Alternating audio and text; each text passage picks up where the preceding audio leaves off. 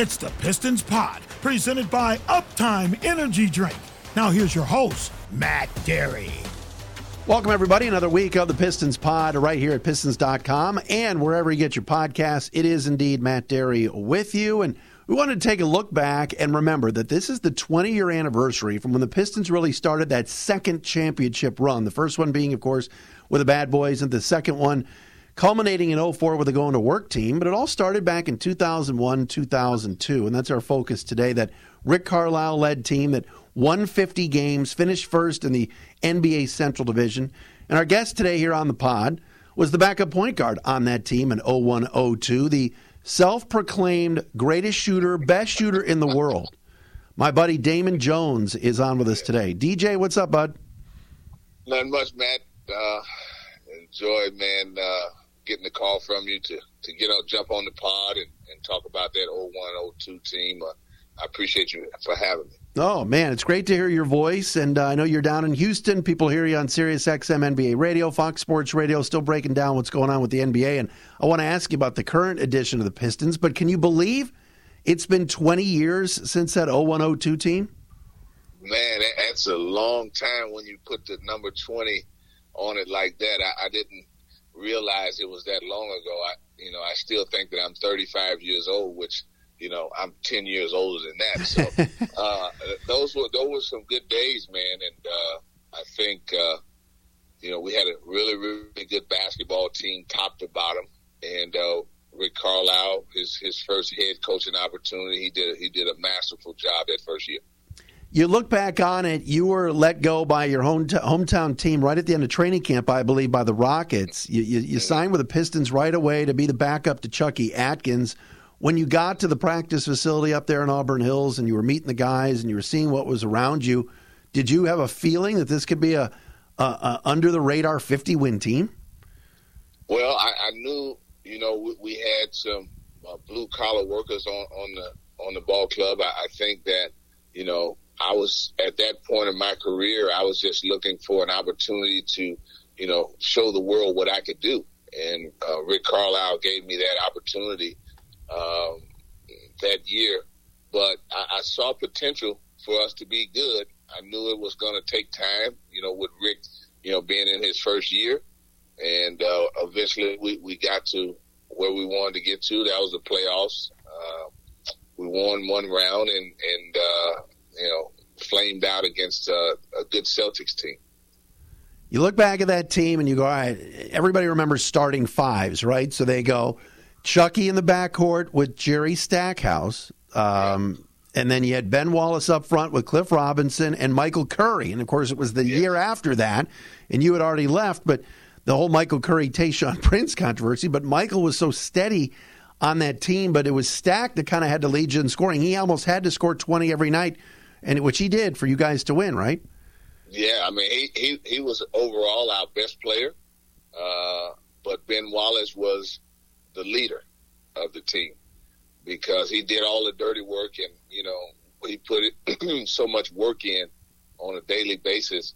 You know, everybody else just followed his lead.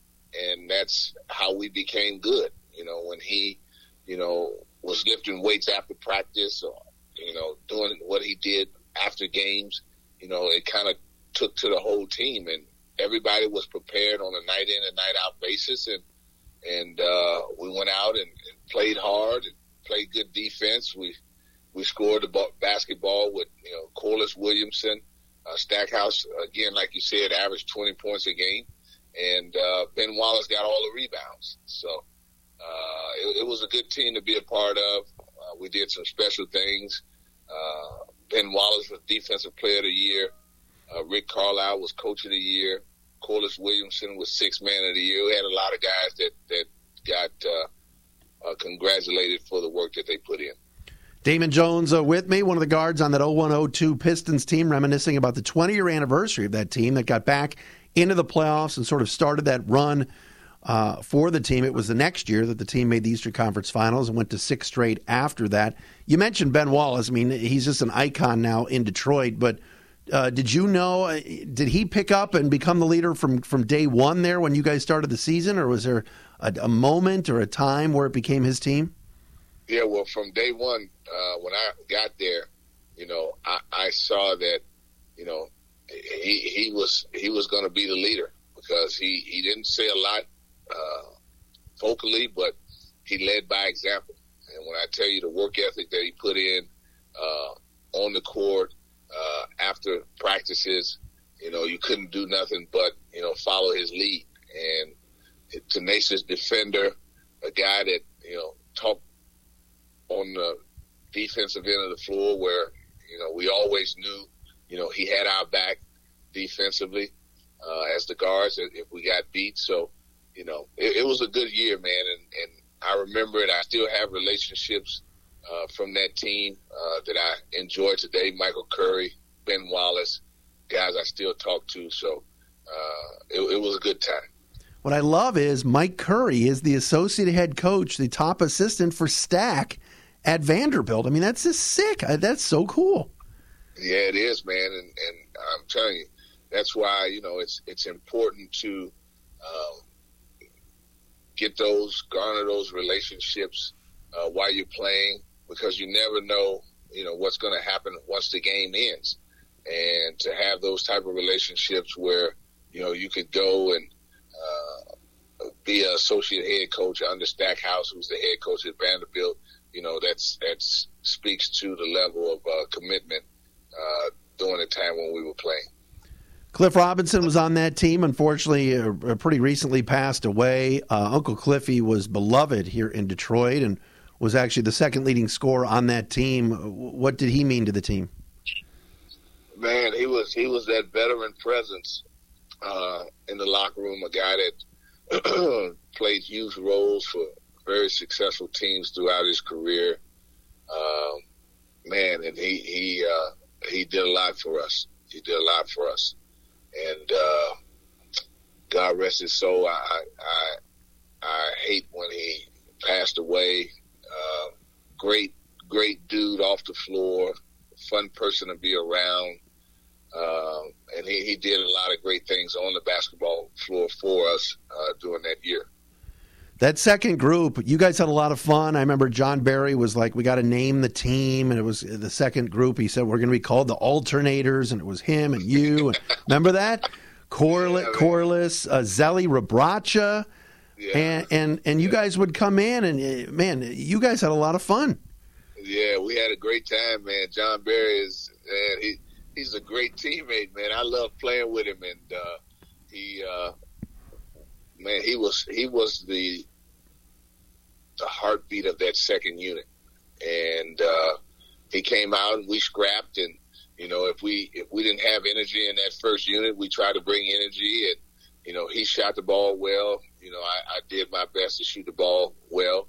Uh, Corliss Williamson, he was a he, he was getting buckets and getting to the free throw line you know, whenever he wanted. So, you know, if we needed a basket, we knew who we were going to go to. And when they started double teaming him, that, that opened the floor up for myself and Jon. And, yeah, like, you know, overall, that was a great team to be on. Yeah, we didn't have a lot of stars, uh, but we had guys that wanted to compete, wanted to go out there and play hard. And, um, man, that, that was, that was a cool year for me. That, that was kind of my coming out party yeah. that, you know, I could play in the NBA you and JB having fun, and uh, Rick.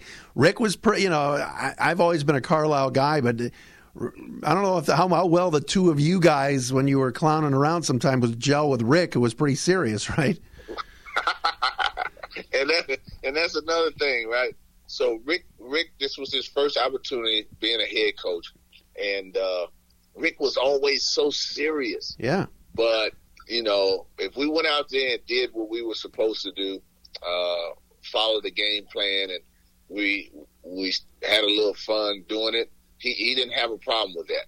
It's when we wasn't doing what we were supposed to be doing and having fun, and uh, he he had a problem with that. But you know, Rick was a good coach, man. Still a good coach to the day to this day. You know, have a championship now with with the Mavericks. Uh, now he's moved on to Indiana, but you know, it, it was you know, it was a, a good gel between, you know, our team and his personality. And, you know, we were successful. And in, in the game of basketball, that's all that matters, you know, winning.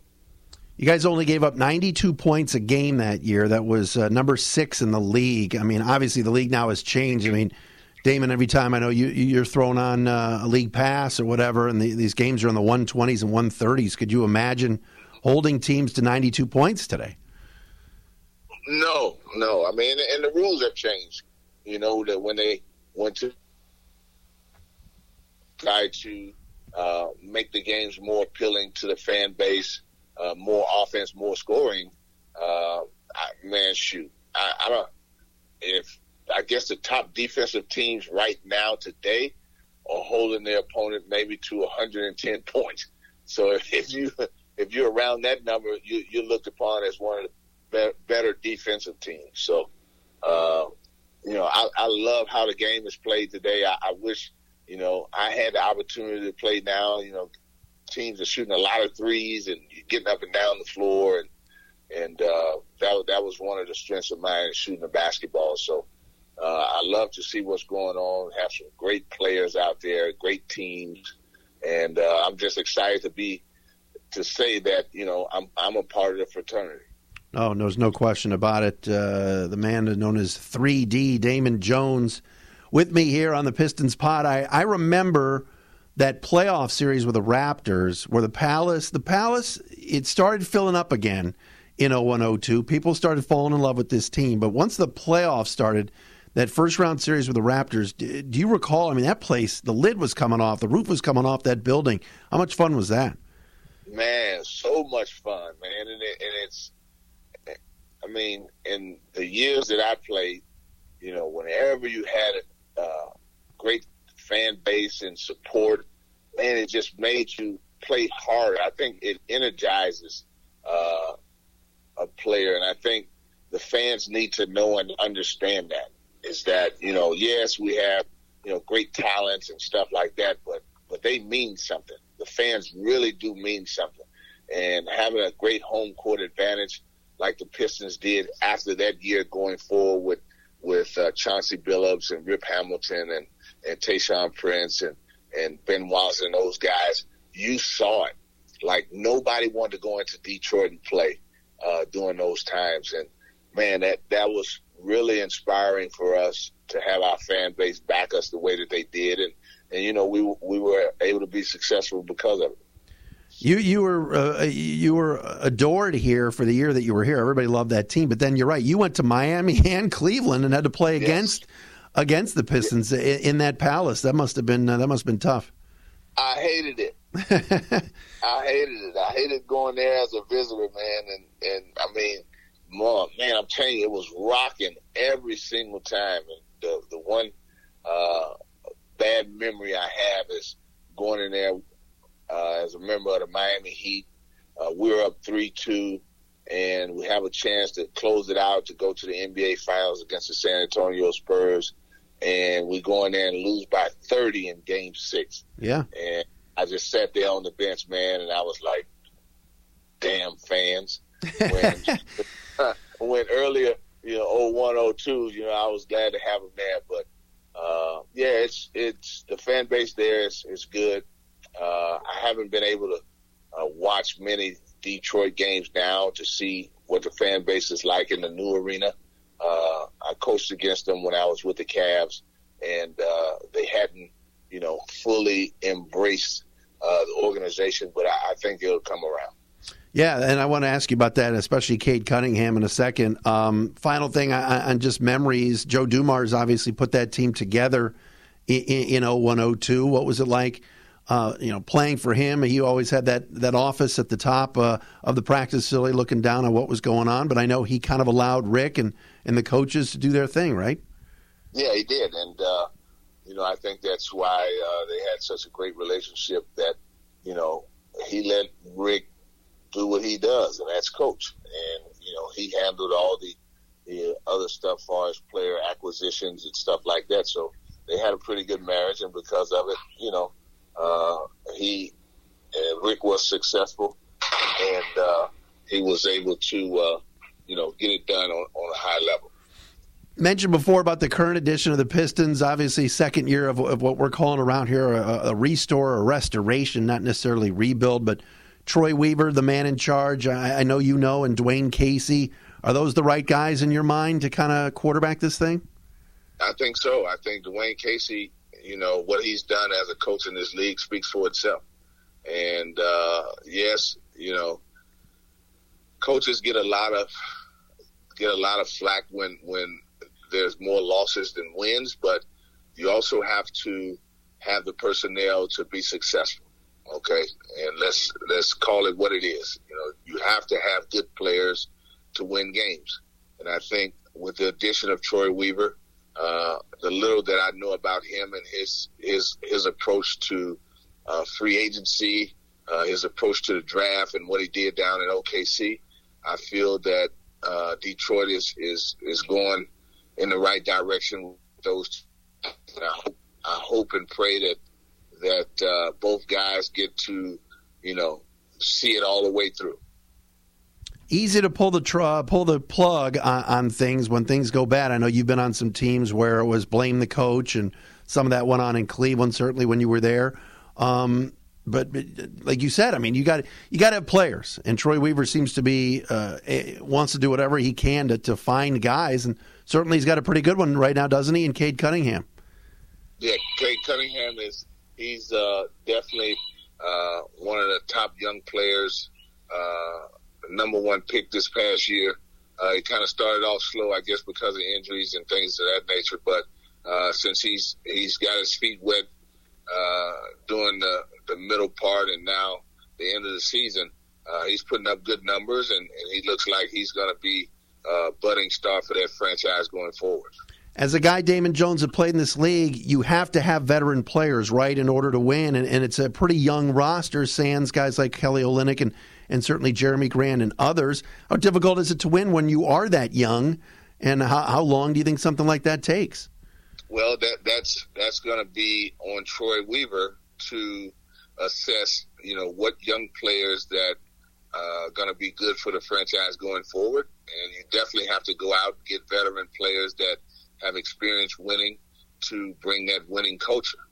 And, you know, having a young team, you know, they're going to be in a lot of games, but you have, you need those veteran guys to help close out that win, you know, being up uh, four points with two minutes in the fourth quarter or being down uh, two or three possessions with six or seven minutes to go. You need those guys to help you navigate uh, to get to the end to where you know eventually you you'll win your fair share of those games.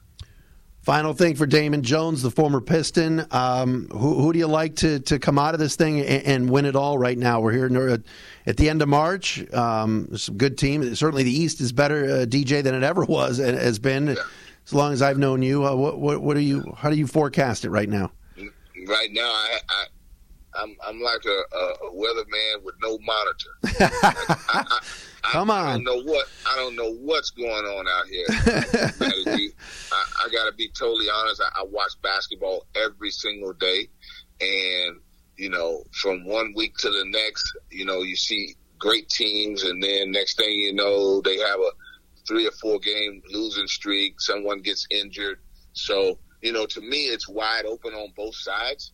Uh, if I had to pick today, yeah, give me something. I, I, I would say uh, I would say the Milwaukee Bucks because they have, you know, they've done it before. They did it just last year, and they have the majority of their pieces back from that title winning team in the East. And then, you know, you have to say uh, the Phoenix Suns. And I know that's, you know, the, uh, the easy pick to make, but, you know, they're playing at such a high level. Uh, Chris Paul is out. They're still winning games. Devin Booker was out for a while. They still won games. They have the best record in the NBA. And uh, I, I love what Monty Williams is doing with that basketball team, uh, getting guys to buy into his system, and it, it just keeps rolling. Guys are out. You know, you have guys coming off the bench. They're playing big roles, and they're still winning games. So, if I had to say it today, I would say it would be a rematch of last year, uh, the Milwaukee Bucks uh, against the Phoenix Suns. Brother, imagine if you were playing now as opposed to 20 years ago with this three point shot. You would have been in hog heaven. You would have been pulling up from half court. Oh, my oh, goodness. Man. Oh man, it, it would have been great. And like I said, Matt, man, it would be scary hours out there if I was out there shooting that basketball. you know, I, am still shooting it the way that I shot it uh, 20 years ago. So, you know, with that being said, maybe I, I try to give me a 10 day. Oh, oh my gosh, that'd be hilarious. You're, you said you were 45. Get out of here. Yeah, 45 years old, and I still uh, shoot the ball like I'm 25. we need like a Tom a Tom Brady comeback. You know, I would hop on Twitter and support you 100. percent You know that. Oh, I know you would, man, and I greatly appreciate that, man. You're my guy. Always be my guy. And anytime you need me to do anything, I'm right here for you. I appreciate that. Damon Jones uh, with us here on the Pistons Pod, uh, brought to you by Uptime Energy Drink. A look back at 0102. We'll do it all again next week.